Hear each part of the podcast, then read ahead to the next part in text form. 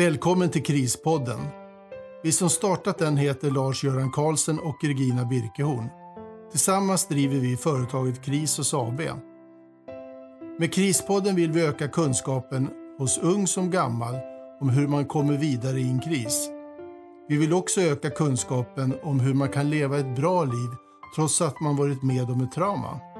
Regina som är krisexpert och författare kommer dels att berätta om fall hon haft under sina 20 år som krishanterare och dels på ett praktiskt sätt förklara krispsykologin.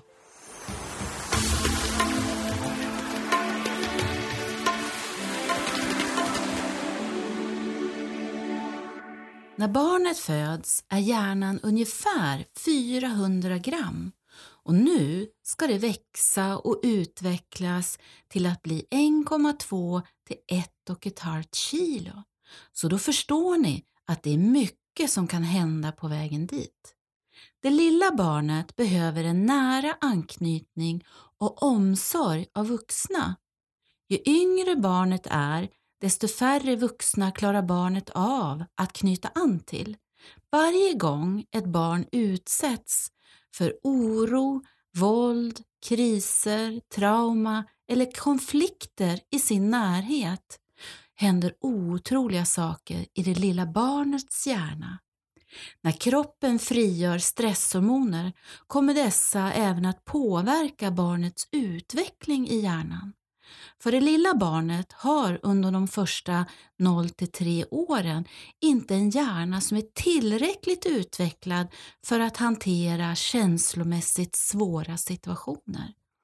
Barnet kan inte resonera, sätta sig in eller tolka andra människors reaktioner, tankar eller förstå vad det är som händer och varför saker händer. Den här förmågan att tolka sig själv och förstå vad jag vill och vad jag tänker och vad jag känner samtidigt som jag faktiskt kan tolka och förstå vad någon annan vill, tänker eller känner. Den där processen, när den fungerar, kallas den för mentalisering. Det innebär att jag kan mentalisera. Man brukar säga att barnet behöver faktiskt komma upp i 3-4 års åldern. Då kan man ana hur den här mentaliseringen kommer att fungera. Det är först då som barnet blir medveten om vad den vill, hur barnet tänker, hur barnet känner.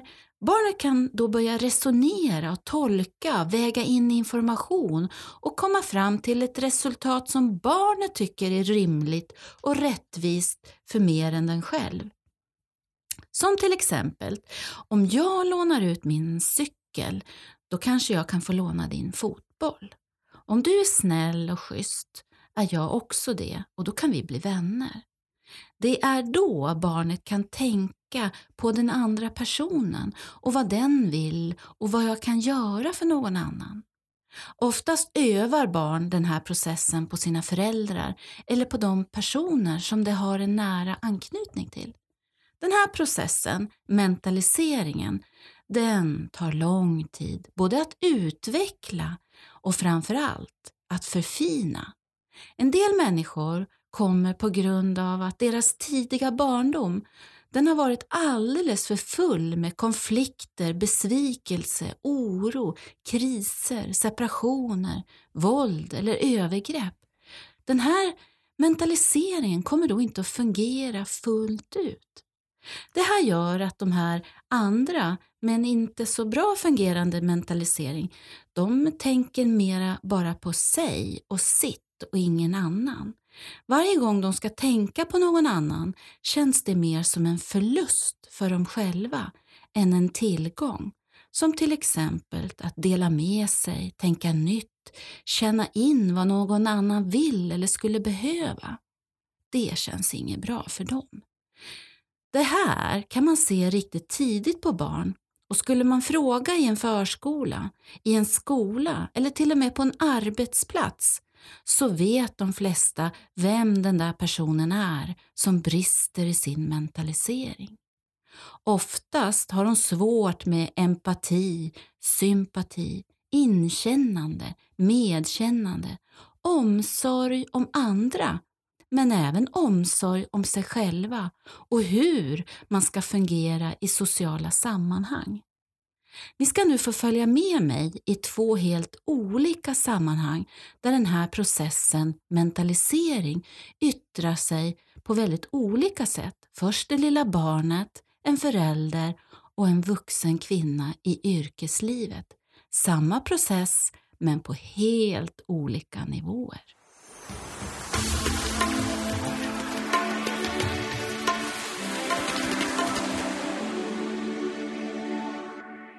Jag befinner mig inne i en matvaruaffär.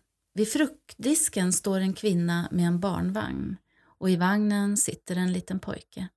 Han tittar med nyfikna och vakna ögon på mig. Jag ler och vinkar till honom. Han ler samtidigt och han letar efter sin mammas blick. Hon ser på honom och sen på mig. Hon ler åt honom och tillbaka till mig. Pojken, han fortsätter att vara nyfiken och vinkar tillbaka samtidigt som han sträcker ut handen mot mig. Jag hälsar på honom och frågar samtidigt hans mamma. Hur gammal är han? Han är 8 månader, svarar mamman. Åh, en sån härlig tid, konstaterar jag. Är det dags för förskola snart eller vill du vara hemma längre? Hennes blick och suck får pojken att stanna upp mitt i sin rörelse. Jag anar hennes oro att lämna bort sitt barn. Hennes band till barnet är starkt och det gör också att all information om att lämna bort honom står i sådan stark kontrast till vad hon känner. Vill du veta vad som händer i det lilla barnets hjärna och vad det lilla barnet behöver? Min fråga får henne att lägga ner äpplet som hon håller i. Ja, gärna!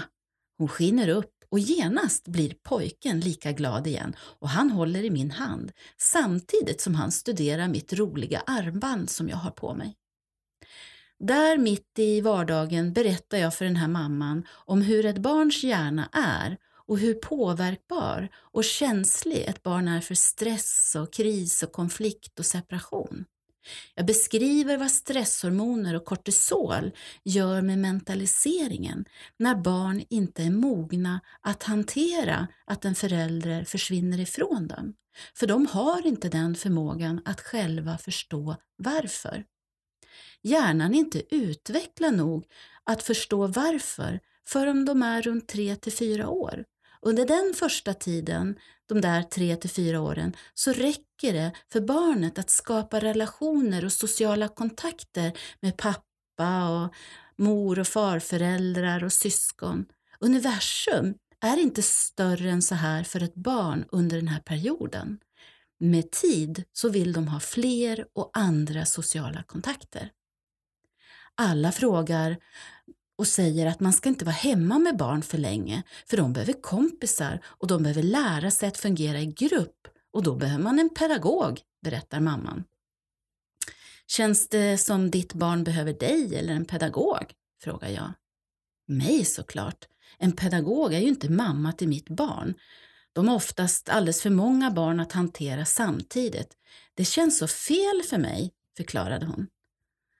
Ja, har du råd? För det handlar ibland om ekonomi. Så satsa på ditt barn när han är liten, uppmuntrade jag henne. Den här tiden kan ju aldrig ersättas eller ens göras om. Det här är tiden som lägger grunden för hjärnans uppbyggnad. Och det ger ditt barn en bättre förutsättning att i framtiden hantera eventuella stresshormoner. Små barn har ju inget behov av kompisar, platt-tv, större rum, semester i utlandet eller dyra presenter. När de är tonåringar däremot, då vill de ha allt det där. Men den här lilla killen, han behöver ju dig. Du är ju bara det bästa. Om du nu vill det. Har man råd? Det är ju en annan sak. Jag kan bara säga att det finns faktiskt ingen bättre pensionsförsäkring än att ge sitt barn tid när de är små. Jag vill verkligen vara hemma så länge som möjligt och vi har faktiskt råd, säger kvinnan utan att tveka. Ja, då kanske valet är enkelt, säger jag och ler mot henne samtidigt som den lilla pojken vill komma upp i min famn. Jag tittar på kvinnan som ler och hon nickar och säger att det är okej. Varför berättar ingen det här på föräldrautbildningen, säger mamman besviket. Det finns så många jag känner som skulle behövt höra det här. Ja, hjärnforskningen på små barn är ju relativt ny, förklarar jag. Men anknytning och mentalisering, den kunskapen, den har man ju haft en längre tid. Jag gissar att det handlar om samhällsekonomiska orsaker och ibland politiska orsaker. Man vill att folk ska jobba så fort som möjligt och det är ju så. Man kanske inte har tagit i beaktning att vi människor, vi utvecklas inte lika fort som samhället. Våra hjärnor och våra grundläggande behov är inte särskilt förändrade. Men det känns så befriande att veta allt det här, att jag känner faktiskt helt rätt. Kvinnan ler med hela sitt väsen. Tänk, jag hade inte ens tänkt att följa med ut på landet. Jag är bara här på semester och ska hälsa på min mans familj. Jag bor i Stockholm. Tänk om jag hade varit hemma. Då hade jag aldrig träffat dig och fått veta det här. Ja, jag bor inte heller här, svarar jag med ett leende. Jag ska bara hälsa på en vän. Det kanske är ödet, säger jag och ler igen. Vilket fantastiskt öde. Tack snälla du, säger mamman varmt. Ja, utbildning är ju mitt jobb, konstaterar jag glatt. Dock inte i sommarshorts och linne inne på en ICA-butik, säger jag i samma anda. Nej, vad underbart att du ville ta dig tid. Kvinnan ser ut som hon har vunnit högsta vinsten. Du vet så, jag älskar små bebisar. Jag tycker det är jättehäftigt. Jag kan inte låta bli att titta på dem. Deras blick säger mig direkt om de har en bra anknytning och en trygg förälder. Din son, han gör och beter sig precis så där som man vill att alla barn ska göra. Nyfiken, men söker stöd hos dig. Du bekräftar hans nyfikenhet och han fortsätter. När du blir upprörd eller ändrar dig i ditt ansiktsuttryck, då förändras hans på samma sätt. Jag är lite yrkesskadad så jag kan inte låta bli att se sånt här, säger jag och ler. Hennes son har nu hittat mitt halsband och hans nyfikenhet är outtröttlig och hans förmåga att utforska är härlig att se. Under hela den här tiden så har han så fort han har tappat bort sin mamma ur synfältet snurrat runt med huvudet för att få en ny bekräftelse att det är okej att fortsätta sin upptäcktsfärd. Rätt vad det är, då är han färdig med mig. Han sträcker ut sina armar och han möts av en mamma som tar emot honom. Det är du som är mamma och du känner rätt. Ha tillit till det, säger jag. Det är ju din son. Är du trygg? Är ditt barn tryggt? Njut av honom. För rätt vad det är, tiden går ju fort. En vacker dag så ska han både ha körkort och vill på systemet. Jag vinkar till dem båda när jag går ut från butiken utan att ha kommit ihåg eller kommit på vad var jag skulle handla. Ibland har ödet andra planer.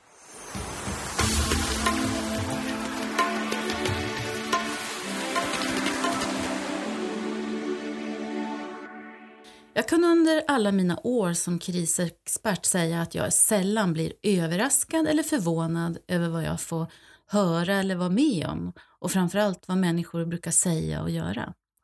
Men som i allt annat så finns det ju faktiskt undantag och det här är ett tillfälle som jag inte glömmer bort.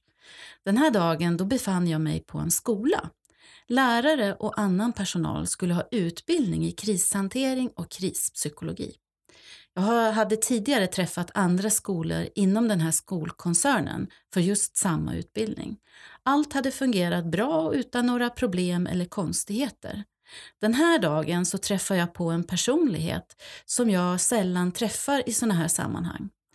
En kvinna som håller så hårt i sin egen sanning att den har blivit en del av hennes identitet. Och bristen i hennes förmåga att mentalisera blir för mig väldigt tydligt till slut. Alla som är samlade och den här dagen och jag har redan påbörjat den här utbildningsstunden. För alla andra blir det här också en utmaning. Ungefär 40 minuter in på lektionen så kommer en kvinna in i salen. Hon är överviktig, stressad och till synes väldigt sur över att jag har påbörjat den här dagen utan henne. Jag ber henne ta plats och ser hur gruppen blir lite obekväm och de skruvar på sig lite försiktigt. En del himlar med ögonen mellan varandra. Någon eller några ser besvärande och lite ursäktande ut åt mitt håll. Kvinnan berättar att hennes roll på skolan är att vara ansvarig för elevernas krishantering. Jaha, ja men du är välkommen du också, säger jag. Jag fortsätter och beskriver hur hjärnans två system är sammansatta och vad som sker med inlärningen när hjärnan är i kris. Mitt i det här, då kommer en fråga från den sent anlända kvinnan. Är du läkare? Jag tittar på henne och ler, svarar att det är jag inte.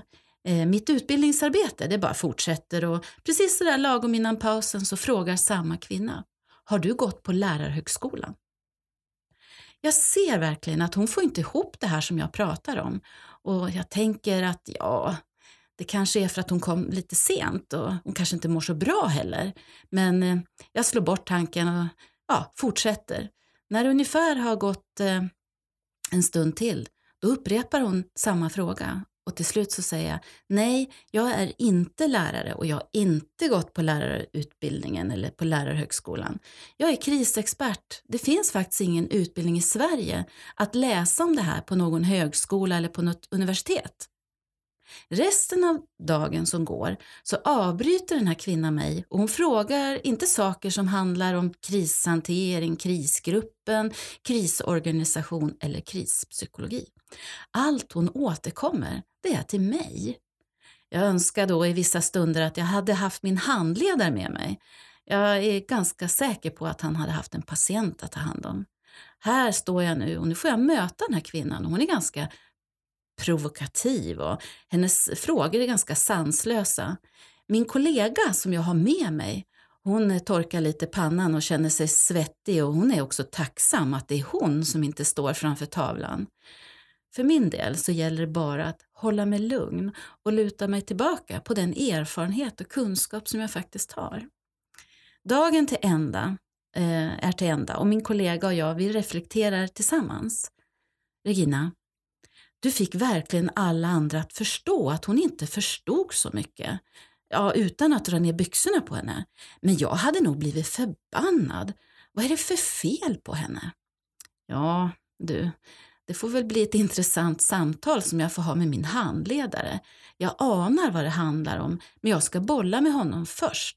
Sen ska jag berätta för dig, svarar jag. Men har du varit med om sån här person förut?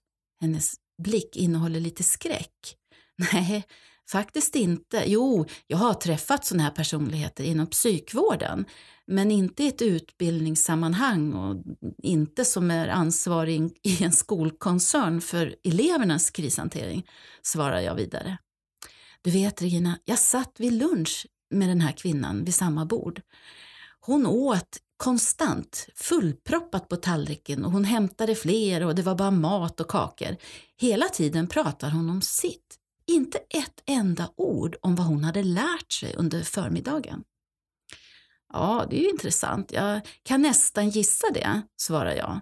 Den här personlighetstypen, de kan nämligen inte reflektera och strukturera om information som ligger henne känslomässigt nära. Då skulle nämligen hennes eget jag falla sönder. Den här gruppen människor kommer inte i krissamtal. De behöver oftast terapi, om de nu ens har den här självinsikten. Jag tittar på min kollega och fortsätter. Det är lugnt. Det här handlar inte om mig eller min kunskap, vilken skola jag har gått eller hur jag ser ut eller om min ålder. Den här kvinnan mår inte bra. Det här handlar om henne. Men visst, suckade jag lite försiktigt. Jag kan gissa att vi kommer nog inte jobba något mer i den här skolkoncernen. Såna här personer har en förmåga att prata om kull människor för att få som de själva vill. De vill aldrig känna sig till kortakommande, och hon är ju ansvarig för krishanteringen när det gäller eleverna. Ja, men hur klarar hon det? Min kollega tittar storögt på mig. Hon är säkert duktig. Hon utgår från hur hon vill ha det och vad hon skulle behöva, och väldigt ofta så är det tillräckligt bra för att hjälpa någon annan. Sen blir det ju aldrig bra för en organisation att krishanteringen är individbaserad. Det är oftast farligt för ett företag eller en organisation. Men en del behöver gå och lära sig den hårda vägen. Jag hjälper och stödjer de företag som faktiskt vill ha hjälp. Jag kan gissa att hon inte ens från början ansåg att någon överhuvudtaget skulle gå på utbildningen eller att det här var en utbildning som de tyckte att någon annan skulle ha. Den här personlighetstypen, de vill gärna ha makt genom sin egen kunskap. Nu är kunskapen tillgänglig för alla och det brukar bli hotfullt för en sån här person. Jag anser ju att krishantering ska vara enkel och praktiskt och tillgänglig för alla, inte bara till för en viss individ i en organisation.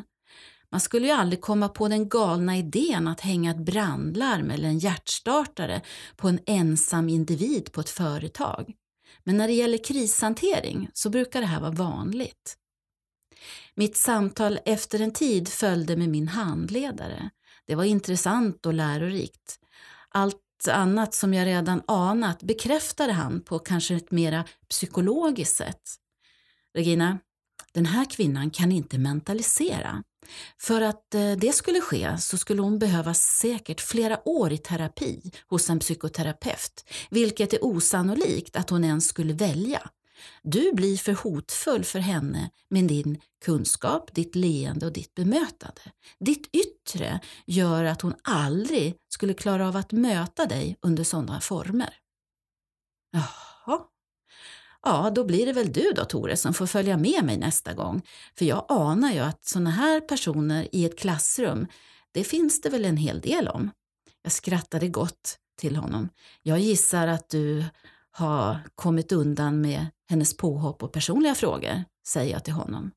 Som man och psykolog är jag övertygad om att hon hade försökt med andra saker, men inte för öppen ridå. Tore, han kramar om mig och jag känner en sån enorm tacksamhet för all min utbildning, all handledning som jag har fått under många år.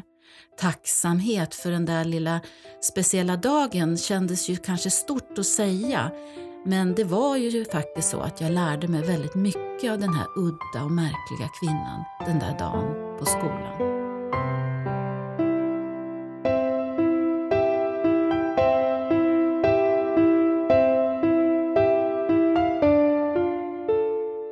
Tack för att du har lyssnat på Krispodden. Om du har frågor till Regina kan du mejla dem till info@krisos.se.